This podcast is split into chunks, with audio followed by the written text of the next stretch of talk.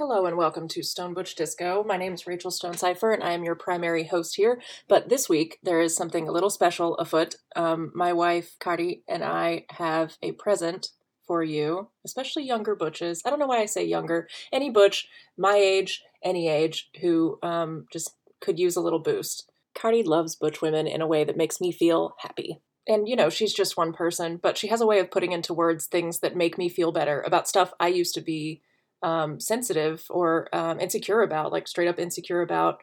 And if it was just me, this wouldn't be worth a mini-sode. But these are also things that I've heard a lot of other butch lesbians say that they have in the past, struggled with, or even currently are kind of dealing with. I was always conscious of being like one of the larger girls, which doesn't necessarily have to overlap with butchness, but there's a way that like I feel seen by Kati specifically for that. So this is kind of also an exploration of what that even is.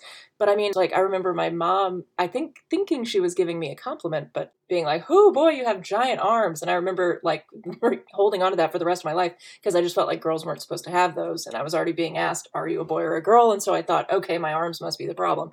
So I just think butch women on this border where people kind of want to shove us into the category of like a masculinity that is failed or a femininity that is failed. Like, I think we need to hear that there's a balance that we can have and that our issues with our bodies are totally resolvable once you kind of see past the patriarchy. So these could be issues, our bodies in various ways, like size, tallness, like boobs, ass, stuff that I think when you're a butch in this culture where everybody seems to think that you want to identify as male or that you're some distance from something else that you would like to be. Those things can cause insecurity. And I think just hearing one voice that's like, hey, those are good things is useful. So that's where we're coming from. Kati's been wanting to come on the podcast for a while. I mean, I wanted her on the podcast, but she also had a bunch of things to say. But being a nerd like myself and really invested in words, she wanted to be able to speak with as much fluidity as possible. So I promised her that she could speak in Spanish and then I would translate it like in an amateur hour fashion and kind of, you know, turn down her volume, turn up mine as though it's NPR, but way worse. Like you're about to see, this is like if you tried to build NPR in your closet. I don't know what that means, but basically I'm going to try to translate, give a janky ass translation of what she's saying. But of course I'm able to furnish anyone who wants the audio files of what she actually says in full fluent Spanish to anybody who wants them. And I hope that you can kind of hear, like, Spanish speakers will be able to make out what she's saying underneath my talking. Cause that's what I do when the situation is flipped on Netflix. Maybe that doesn't work, but we're going to do our best here. So this little present, this actually came out of like a quote unquote interview with her that was essentially just us talking about the first thing we wanted to talk about, which was cultural differences and like differences in the words used between LGBTQ communities in the States and then in Mexico City, where, well, I guess we could say in Dallas and then in Mexico City, where Kati is from. So we talked through all that. But then at the very end, I kind of focused in some questions about how she feels about butch women because she was dropping little hints. And I thought, hey, this would be a cool little Easter egg to kind of make its own podcast. But that's where this came from. Next week, there's going to be more. So if you have feedback on how like terrible this translation is, I'm sorry, I can't do much better. But if you have feedback that I can actually fix on how to make this sound better, let me know, because I'm still working on the longer form of our interview that I'll release next week. Okay. Also, if you go to stonebutchdisco.com, Kati, she is going to talk about how butches are great, butches are attractive, butches are brave. There's going to be a lot of that coming from her. And I just want you to know she's not alone. There are so many femmes I've heard from who want to say the same things to butch women. So we have a thing. It's called the Find Yo Girl page at stonebutchdisco.com. And I take full responsibility for that as the native English speaker for that title, which maybe should change. But at the Find Yo Girl page, you will find instructions on how you might connect with someone across a butch for butch or a butch for femme, or any other kind of relationship that we can help with. But we're essentially going to tirelessly grant you our services for free. And by that, we mean publish your personal ads. Anyway, there's more information at stonebutchdisco.com. There's also a bunch of writing There's also like a digital library of sorts where you can look at pictures of cool lesbians who said things, theorists, philosophers.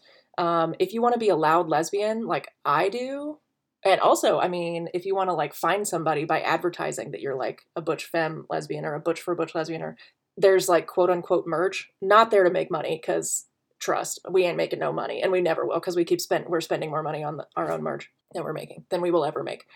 But it's great. It's great. I'm really happy with it. So head over to stonebuchdisco.com if you want an advertisement of yourself or of us or a partner. Those are a lot of promises. But it might have something for you. Okay, now I will shut up. Please enjoy this glimpse into the mind of one femme out there who really loves butch women.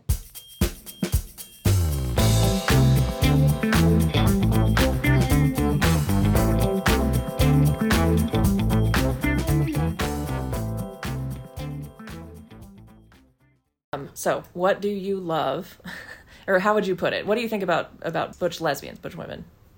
En sí de la pareja. Mm-hmm, sure. Se me hace bastante... I think they are hot. And we are hot. No, creo que... it's really interesting. But since I... Basically, when I had relationships in couples with my ex-girlfriends, I always felt like I was missing something. And I think what I was missing was a masculine woman like you. I mean, there are stories there too, but I really like... these roles that you play with respect to masculinity and femininity, with female bodies. If I look at you, I think you can understand different feelings, like when I have a day, when you have a day, like I have a cramp, you know, I understand you. I feel that. I can understand what you feel because I actually live it. In fact, the fact of sharing things. Like when I hug you, I feel a lot of warmth. I feel like it's a relationship that people could learn a lot about. Because it's not just heterosexual. We can live a lot of things that people in relationships that are heterosexual live. For example, the sexual part. So about the masculine parts, what do you like about the masculine parts? Or what is female masculinity to you? I love... She's smiling. And I promise we're almost done. I know, you literally have homework. I just smiled because I was imagining you with a tie and a polo shirt, like how you were dressed yesterday. So for me, seeing you like wearing a tie is very... It's like... I don't know how to talk about this. I think butches need to hear that there are people like you who exist, you know? Like I always say, your desire is like so important. Like the way you not only accept, but love, very specifically, the combination of woman and masculine. Mm-hmm. So this is going to make us both uncomfortable. What do you like about my body? Oh, bueno. Okay. Me gusta...